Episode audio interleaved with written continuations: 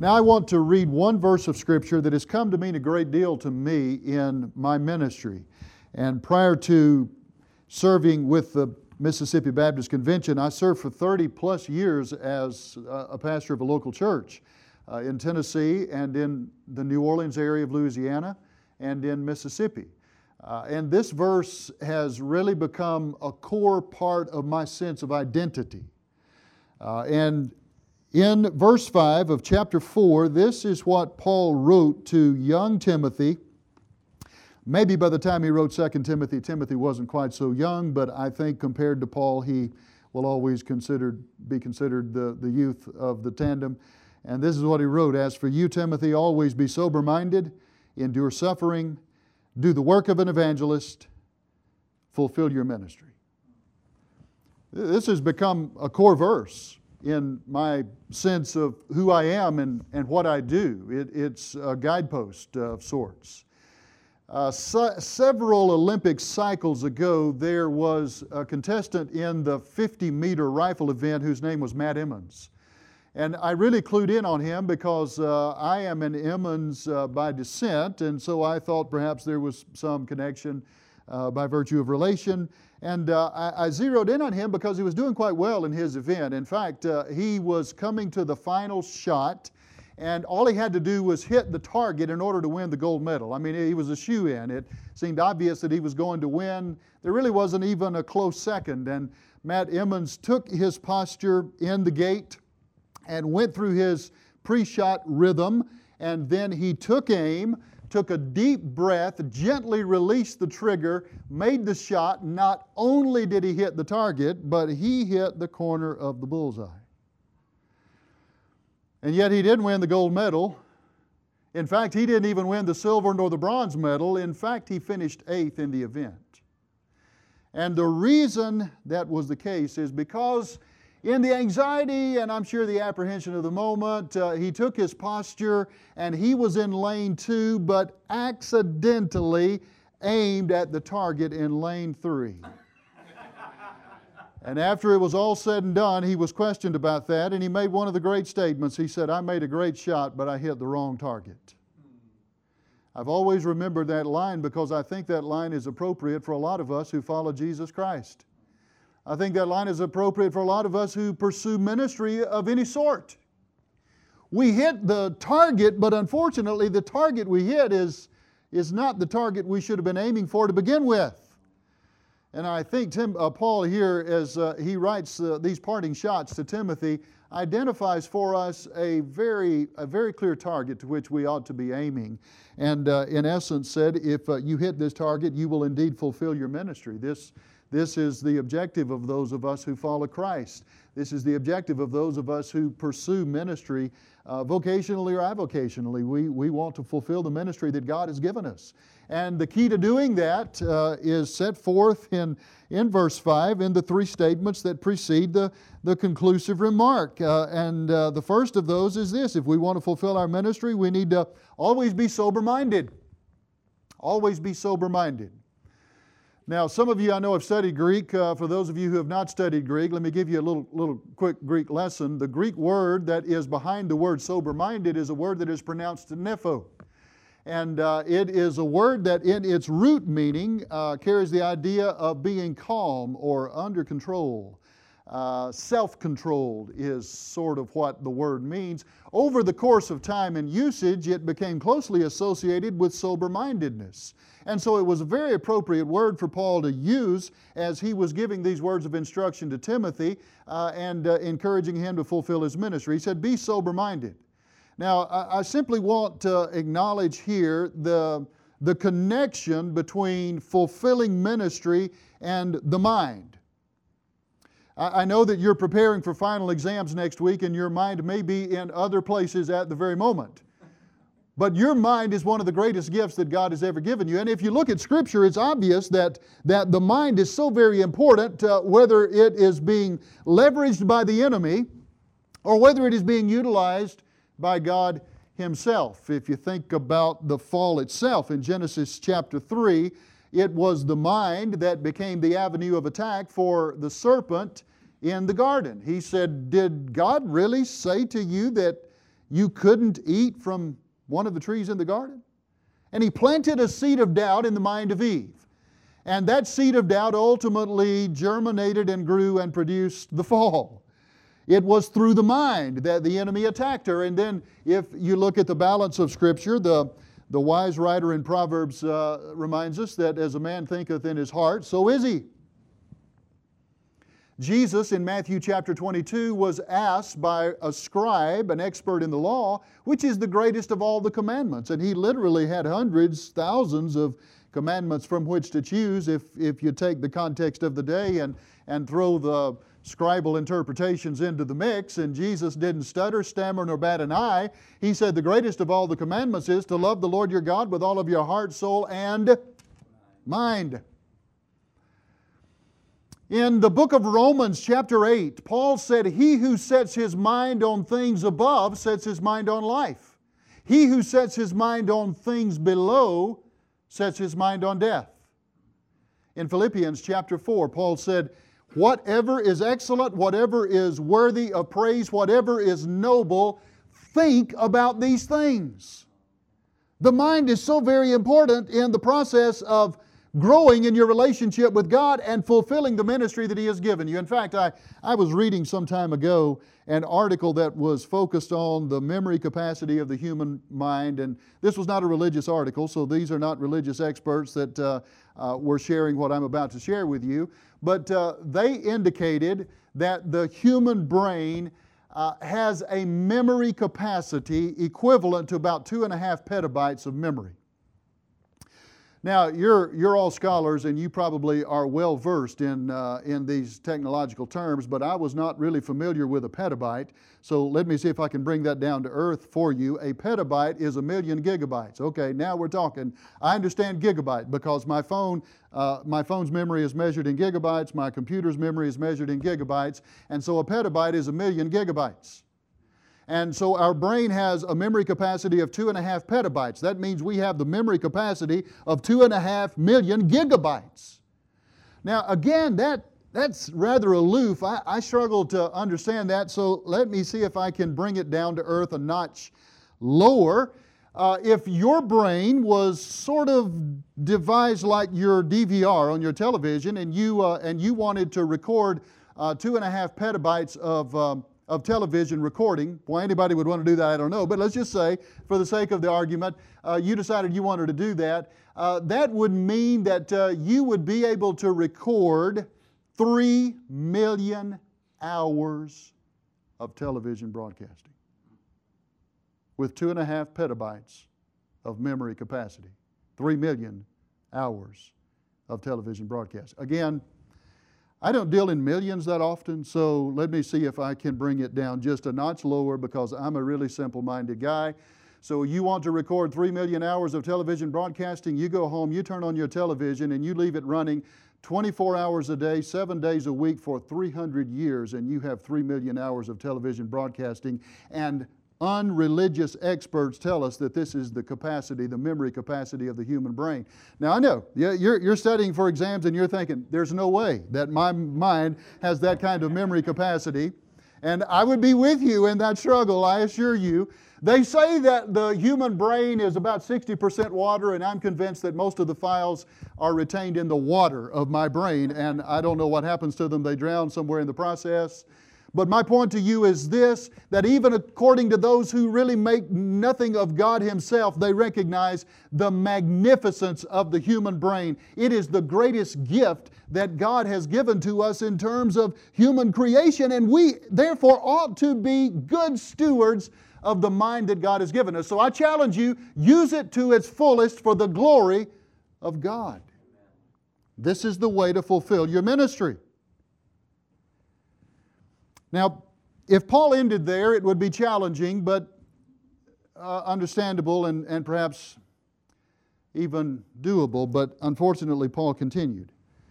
In verse 5, he said, Not only should we be sober minded, but we should endure suffering. Suffering is an inevitable part of this world in which we live because this world is broken. The world was broken with the fall. By the sin of one man, sin entered the world and that sinfulness touches every aspect of creation and the brokenness is felt in every aspect of life. And because of the brokenness of this creation, we ought therefore to expect suffering to occur. And, and I will say this if you're a devoted follower to Jesus Christ, and if indeed you are pursuing a lifestyle of ministry, you can expect that the target on your life is even larger than normal. And the suffering may be greater than you would experience otherwise. Expect it. And as you expect it, deal with it in faith. Now, we experience this suffering in all sorts of ways in ministry. I mean, if you're engaged in a local church in any capacity, some of you are, I know, you're going to have a knothead or two in churches. I'm convinced that knotheads uh, don't reside in Mississippi only. I, I'm sure there are a few knotheads that attend churches in Vermont as well. People who think that they know more than God Himself. The first little church that I pastored was uh, just outside of Jackson, Tennessee, in Milan, Tennessee. And, and I was about 20 years old when they called me to be the pastor, and I didn't know what I was doing, and I didn't know that I didn't know what I was doing. That's how bad off I was. And I went there on my first Sunday morning to preach. And uh, after the Sunday morning service had concluded, uh, I had a, a, lady who sat toward the back approach me, and, and her name was Ruth, Miss Ruth. And uh, she said, Now, preacher, Preacher Boy, I think, was actually her address, which is never good. Preacher Boy, on Wednesday night when we meet for prayer service, I don't want you to do like every other pastor has done that we've had over the last 25 years. And I said, What do you mean by that, Miss Ruth? And she said, I don't want you to bring a lectern out and set it up in the center aisle and do a Bible study slash prayer service. I, I want you to stand behind the pulpit on Wednesday night. This was an odd request or demand to me. I was not expecting this because, you know, that's not, that's not customary in Mississippi. And so I said, Well, Miss Ruth, why, why do you think that I should stand behind the pulpit on Wednesday night? And she said, Because there is power in the pulpit. And when preachers preach the word, they should preach it from the pulpit. Well, I had planned to do, Dr. Ballard, exactly what I had seen my childhood pastor do all of my life, and that is set up a lectern on Wednesday night and do a prayer service slash Bible study. And, and now Miss Ruth has pulled the rug out from under me. So I fretted over this all Sunday afternoon, Monday, Tuesday, consulted with some of my professors at Union, talked with friends who were already serving in churches. Wednesday night comes along, and you know what I did? I pulled out a lectern, I put it up in the center aisle, and I did a prayer service slash Bible study and I braced for Miss Ruth. We had a closing prayer. I led the closing prayer myself, and when I said amen and looked up, Miss Ruth was standing right beside me.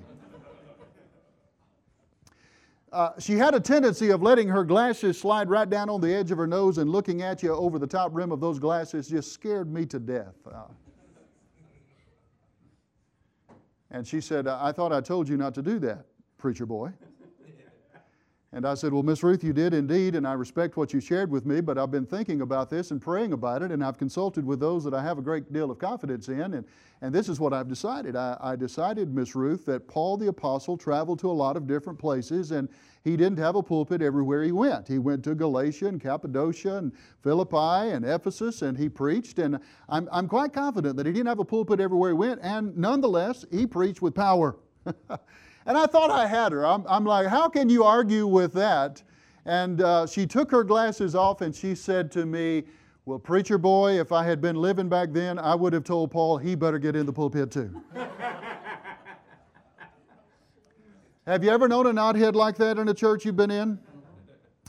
Those who think that they have the authority to tell even God Himself what to do and how to do it. And I can assure you that if you pursue ministry in a vocational manner, even if you pursue it from a layperson's perspective, you're going to run into those kinds of individuals, and they are going to be a pang in your side. But I want to go a little further than that and say this not only are you going to experience suffering at the hands, perhaps, of even good people that you work with in the context of Christian circles, You're going to experience suffering because the enemy is going to be aiming directly at you. And that suffering may come in forms that you would never expect. It may come in forms that you would consider to be overwhelming. And how you respond to that suffering is going to preach a sermon to those who are around you. It's going to share a message of how much you really do believe that God is real. August 23rd, 2017 was probably, Dr. Ballard, the hardest day of ministry I ever had as a local church pastor. You mentioned Jason Morrow just a moment ago. Jason was working as my student pastor. I was the pastor of First Baptist Church, Columbus, Mississippi. We, we had two campuses, two, two satellite, uh, uh a main campus and a satellite campus, and and I was meeting with one of our young deacons to disciple him, and we were meeting every Tuesday morning at about 7:30, and we were working our way through some uh, different uh, biblical texts and praying together and such. And we met at 7:30 on August the 23rd, 2017, and at about 8 o'clock, my phone began to buzz. I had it on the table, but I typically did not uh, did not answer it whenever I was having such a meeting as this and I'd instructed my wife to just keep calling and keep calling if indeed it was, it was an emergency. So it buzzed and it buzzed and then it buzzed and it buzzed. And once it buzzed the third time, I picked it up to look at it, and it was uh, the church office who was calling me. And I recognized something must be wrong, so I, I told my young friend Aaron, I said, Aaron, hang on just one second. I called the church office, and my assistant answered, and, and she said, Dr. Parker, uh, you need to get to the emergency room as fast as you can uh, Jason is there with his daughter, Eliza. So I abruptly ended our meeting, hopped in my car, made my way just the eighth of a mile it was to the hospital from our facility. And, and um, when I walked in the door, this is what I discovered. I discovered that Jason was dropping off his two daughters, his two youngest of five children, at, at our church preschool the youngest, uh, younger of those two was about two, and he dropped her off. And then he was going to drop the four year old Eliza off. And while they were en route to her classroom, she seized. And she had a seizure that lasted for about 45 seconds to a minute. And uh, then she came out of the seizure and appeared to be okay. But Jason recognized that something was wrong, uh, put her in his vehicle, and they headed toward the emergency room of Baptist Hospital in Columbus, Mississippi. Uh, they were walking in the emergency room door, and she had a second seizure, and this time she seized again for about a minute. And, uh, they, and then stopped and appeared to be okay. The emergency room personnel saw the second seizure. They immediately ushered them back to a, an observation room and uh, they called the doctor and they were taking in information about uh, her age, weight, so forth and so forth. When Eliza had a third seizure, and this time she went into cardiac arrest. This was about the moment that I walked into the room. And I was standing there with my good friend Jason and his wife Lauren, who had just walked in prior to me.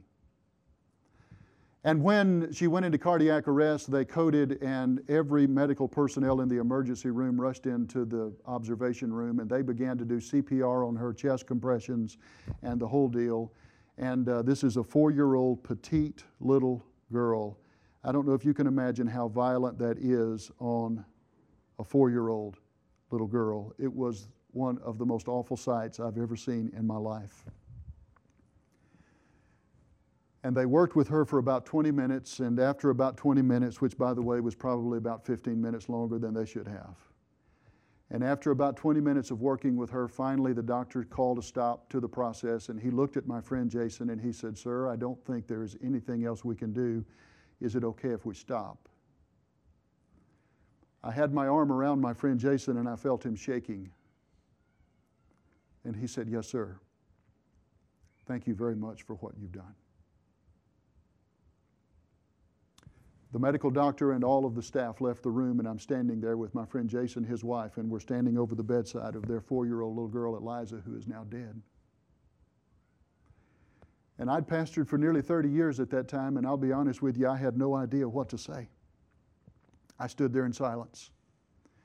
After a couple of minutes, I finally choked out, Jason, would you like to pray?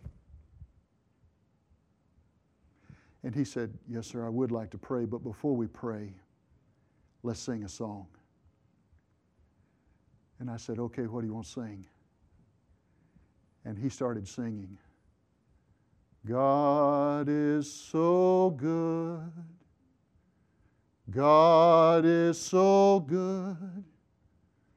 God is so good. He's so good to me. And we walked out of that room not in defeat, but in victory.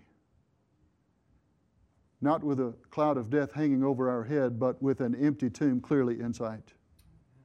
And I'm going to tell you, since that day in 2017, I've been close friends with Jason Morrow. Our bond was sealed on that very day, as you might well imagine. And I have never heard him once question the goodness of God. I know he must have thought it. I know it must have been a, a, a seed somewhere in his spirit, but never has he questioned it. In fact, he has celebrated the goodness of God in ways that has prompted that have prompted people across Mississippi to look at him and say, that man really believes what he says he believes. Endure suffering. And finally, and, and quickly, and I'm, I'm wrapping up, I'm coming in for a landing here. I just, but I do want to say one quick word about this last statement because I think it's so very important. Paul said, uh, endure suffering, do the work, uh, endure suffering, always be sober, and finally, do the work of an evangelist. Euangelisto, that's the good Greek word. It's only used three times in the New Testament. Uh, it's used in uh, Ephesians chapter 4 to refer to the gift of evangelist. It's also used in uh, Acts chapter 21 to refer to Philip, the euangelisto, the evangelist. And it's used here to, uh, pros- to prescribe for us how we ought to live. We ought to live by doing the work of an evangelist. This is who we are. You know, there's a lot of uh, a lot of discussion these days about what is wrong with the church. And, and it would be easy for us to blame the problems in America on politics. It would be easy for us to blame the problems in America on cultural antagonism toward Christianity. It would be easy for us to find some out to blame. But I'm going to be very honest with you. My perception is this we are the ones to blame because we, through the course of time, have not adequately shared and effectively shared the gospel as evangelists, and consequently, the door has been left open for the enemy to come in and wreak havoc in many of our cultures. And I know that the culture in Vermont and the Northeast in general is a very challenging culture. I want to assure you that it is tough in Mississippi as well. We're the most church state in the nation, according to most polls, and yet spiritual darkness runs deep in the state of Mississippi. I know if it is there what it is, it must be exponentially worse for you, where you are dealing with. Uh, systems and, and antagonistic spirits that we are yet to face in Mississippi. Do the work of an evangelist. Do it methodically, do it incrementally, but do it. And if you'll look at verses earlier in chapter 4, you'll discover that the key to doing the work of an evangelist is simply sharing the word. Paul said to Timothy, Be instant in season, share the word. Share the word. Let, let, let, me close with a story and then I'm going to pray and Dr. Ballard will come and close us. But I believe that the Word of God is His Word from beginning to end. It is inerrant truth without any mixture of error, infallible in every way. And even more importantly than that, I believe that it is the seed of life that sprouts in the soul of a human being that produces eternal life. We therefore can depend upon the power of the Word in our preaching. I pastored in New Orleans for 12 years before I moved to Mississippi, and I tell people in Mississippi, I don't think I would say this in Vermont, but I tell people in Mississippi, every Mississippi pastor ought to be sentenced to New Orleans for about six months. it's a spiritually dark place. I never had a dull day there for 12 solid years. And uh, I was pastoring Metairie Baptist Church, which was a white collar, affluent church, uh, rather strong church there in New Orleans. And uh, we had uh, a lady in the church uh, who, with her husband, had owned a water bottling distribution company. And uh, she came to me one day. Her husband had deceased. She was a widow. And, and she said, um, uh, Pastor, I don't believe that I've ever really been as good a steward of what God has given me as I should have been. I'd like to be a good steward of the commodity He's given me. I said, Well, what do you have in mind? And she said, I'd like to give 10,000 bottles of water to the church if you can figure out a, a, a creative way to utilize it in ministry. So I took that as a challenge. I went back to the church, huddled up our team, and we began to think creatively about how we could use 10,000 bottles of water. This is what we came up with. In our discussion, we immediately gravitated toward John chapter 4, where Jesus had that conversation with the Samaritan woman at the well of Sychar. And uh, he said to her, If you just knew who it was who was speaking to you, you would ask me for a drink of water, and I would give you a drink, and you would never be thirsty again. And so we devised a ministry project that we called Project Living Water. And so we ordered 10,000 Gospel of John booklets. You may have seen these. They're little red booklets, very prominent in the South. You can go into any Southern church, and if you open enough drawers or cabinets, you'll find a stash of them somewhere, never having been used. And so we ordered 10,000 Gospel of John booklets. Uh, we hand stamped, this is primitive, I know, we hand stamped on the back of those, of those little booklets the name of the church, Metairie Baptist Church, our address, 401 Conifer Boulevard, uh, the, the telephone number, and my email address. And we went down to the French Quarter, Jackson Square nonetheless, set up right in front of St. Louis Cathedral between one Saturday morning between a tarot card reader and a palm reader. And we're handing out bottles of water. We thought we're going to give them a bottle of water and we're going to give them the living water, the Gospel of John. And in a matter of about three hours, we gave out 10,000 bottles of water, just lickety split. And when it was all said and done, we packed up. I'm heading back to my car, and it's about 12:30 on a Saturday, and I am walking right squarely down the middle of Bourbon Street. Now, let me just say, if you've never been to New Orleans, just a little helpful t- hint for you, okay? The only appropriate time for a disciple of Jesus Christ ever to walk down Bourbon Street is about 12:30 noon on Saturday. That's the only appropriate time, and it's a little dicey even then. And as I walked down Bourbon Street at about uh, lunchtime, do you know what I saw littered all along the alleyway of the street, the gutters of the street? Those little red Gospel of John booklets. I was so disheartened.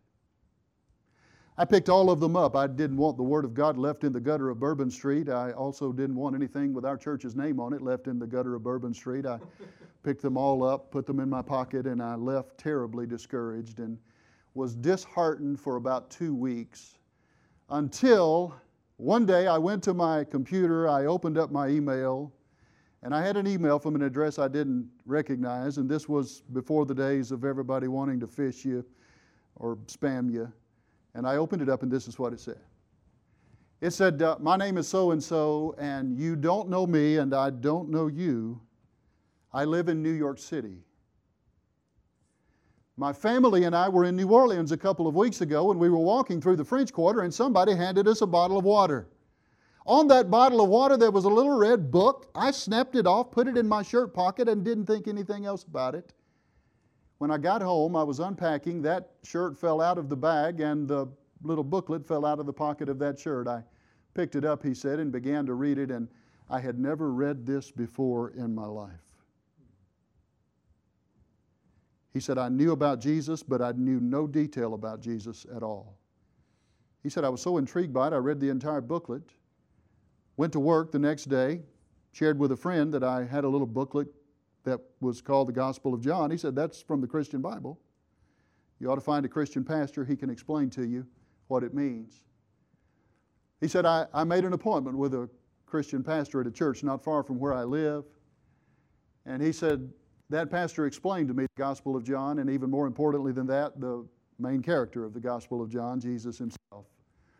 And he said, I'm simply writing you an email today to thank you for giving that bottle of water with that little booklet because as a result of that, I am now a disciple of Jesus Christ. James in chapter 1 said the implanted word has the ability to save your soul. There were no four spiritual laws with that little booklet. There were no steps to peace with God, no Roman road marked out. It was just the Word of God and 166th of the Word of God at that.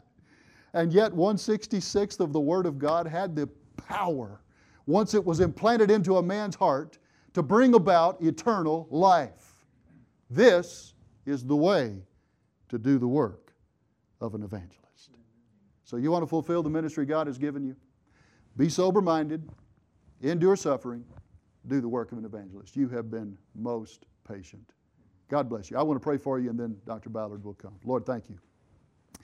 For the faculty, the students who are gathered here, I lift up Dr. Ballard. I pray for your blessings upon all of them, that you would renew their minds, that you would uh, strengthen their spirits, and Father, I pray that you would help them in the work that they do to bring honor to you. I pray especially for the students as they're preparing for final exams next week, that you would give them clear minds and strong bodies and help them to do the very best that they possibly can. I pray for the faculty that you would grant them the strength that they need during this season as well. And I pray that your blessings and favor would be upon this institution for your glory and honor. And I pray this in Jesus' name. Amen.